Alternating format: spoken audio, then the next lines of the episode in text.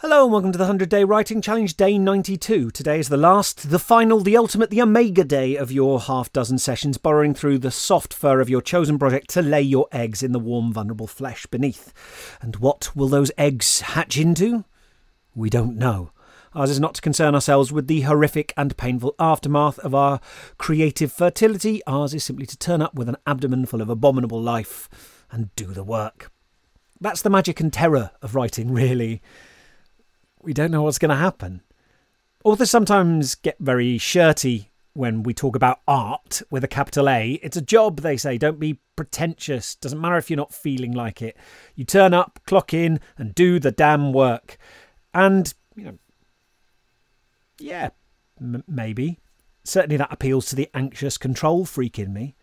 Stories is a kind of wild animal you whip and cow into obeying you, whether you've established a connection, a rapport, or not but it doesn't sound very fun.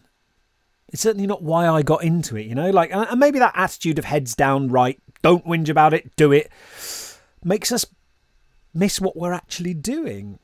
Stops us from noticing opportunities, keeps us from appreciating it because we've turned it into a grim obligation that we ought to be able to perform on demand and feel grateful for doing so. It's a very judgy, impatient, essentially capitalist attitude, isn't it?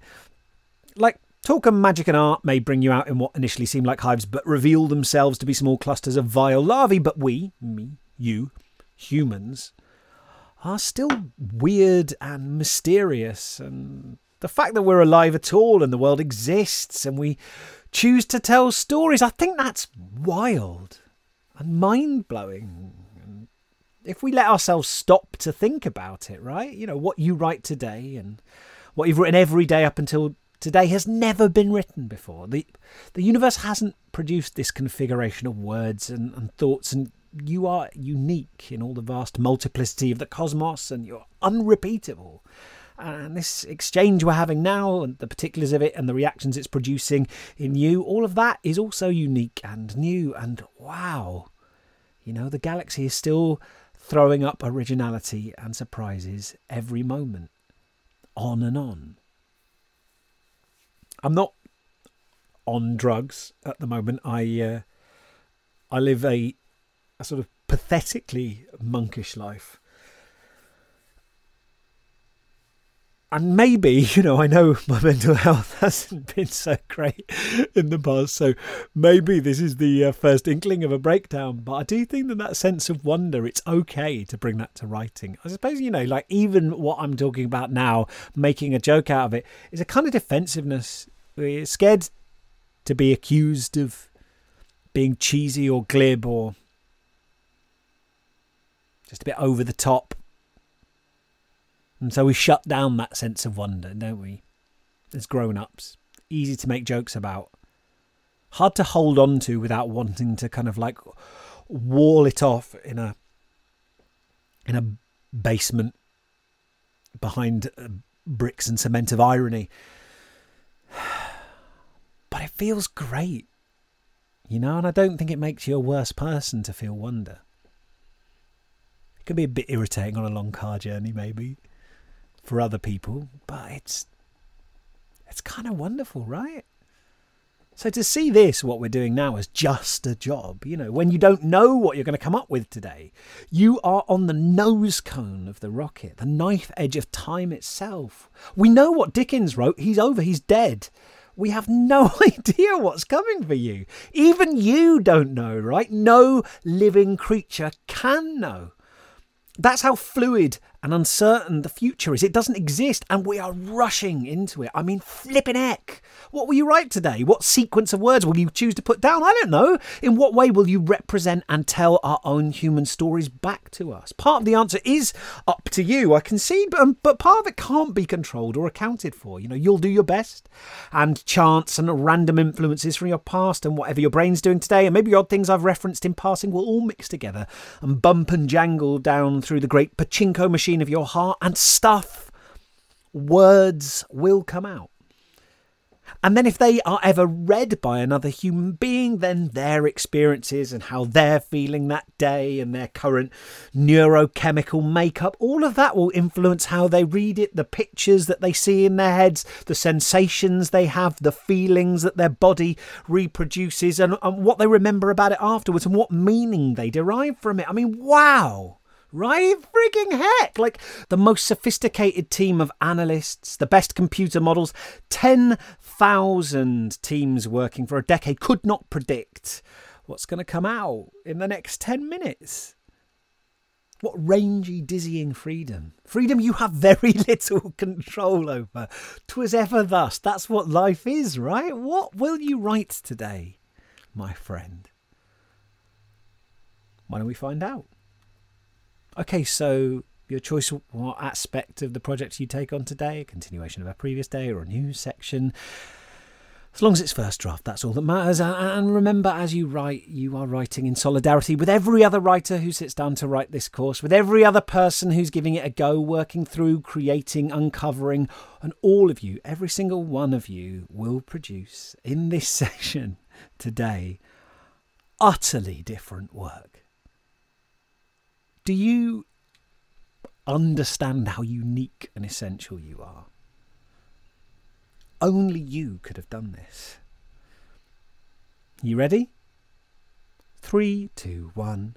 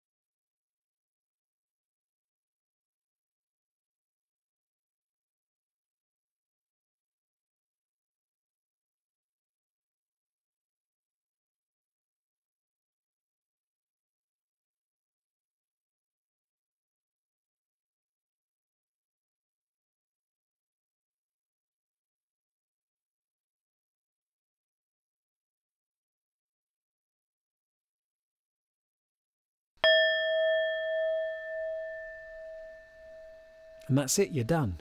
Well done. Brilliant stuff. Uh, I know I kind of like uh, went in all guns blazing there uh, early on, and I was feeling a, a, mild social hangover afterwards. As I wonder whether uh, we could use the uh, energy generated by all those rolling eyes to create some kind of renewable power source. Um, but I'm glad I said it because I feel it, and we have all sorts of different experiences in our writing. Some of them can be, you know, transcendent, but they don't last. And it's kind of cool if you have them, but uh, you shouldn't get attached to them because they're not going to stick around all the time. And some of them are kind of like this kind of like low level kind of building stuff, building up muscle, this kind of like little meditative state. Some of them you can get into a nice little groove. Sometimes it's kind of like wading through treacle. Sometimes it feels tough, but if you stick with that, amazing things can happen. I, I don't have much else to say in this little afterglow bit except I'm proud of you, really. And all of those feelings are valid. I think the word valid is sometimes overused, but you know, like it's it's you're doing great. however it's turning out for you, however this hour has sort of spun out for you, whether you're really pleased with it or whether you feel like, gosh, I squandered that, what an awful person I am, all of those are just feelings and thoughts you're having. Um, and I just wish you the very, very, very, very best uh, uh, of, of feelings about it. But whatever they are, they'll be temporary. And we've still got work to do. So um, hold on to what you produced over this last 60 minutes of work and make sure you've got it tomorrow. Lovely. See you then. The 100 Day Writing Challenge is made possible with the kind support of Arts Council England.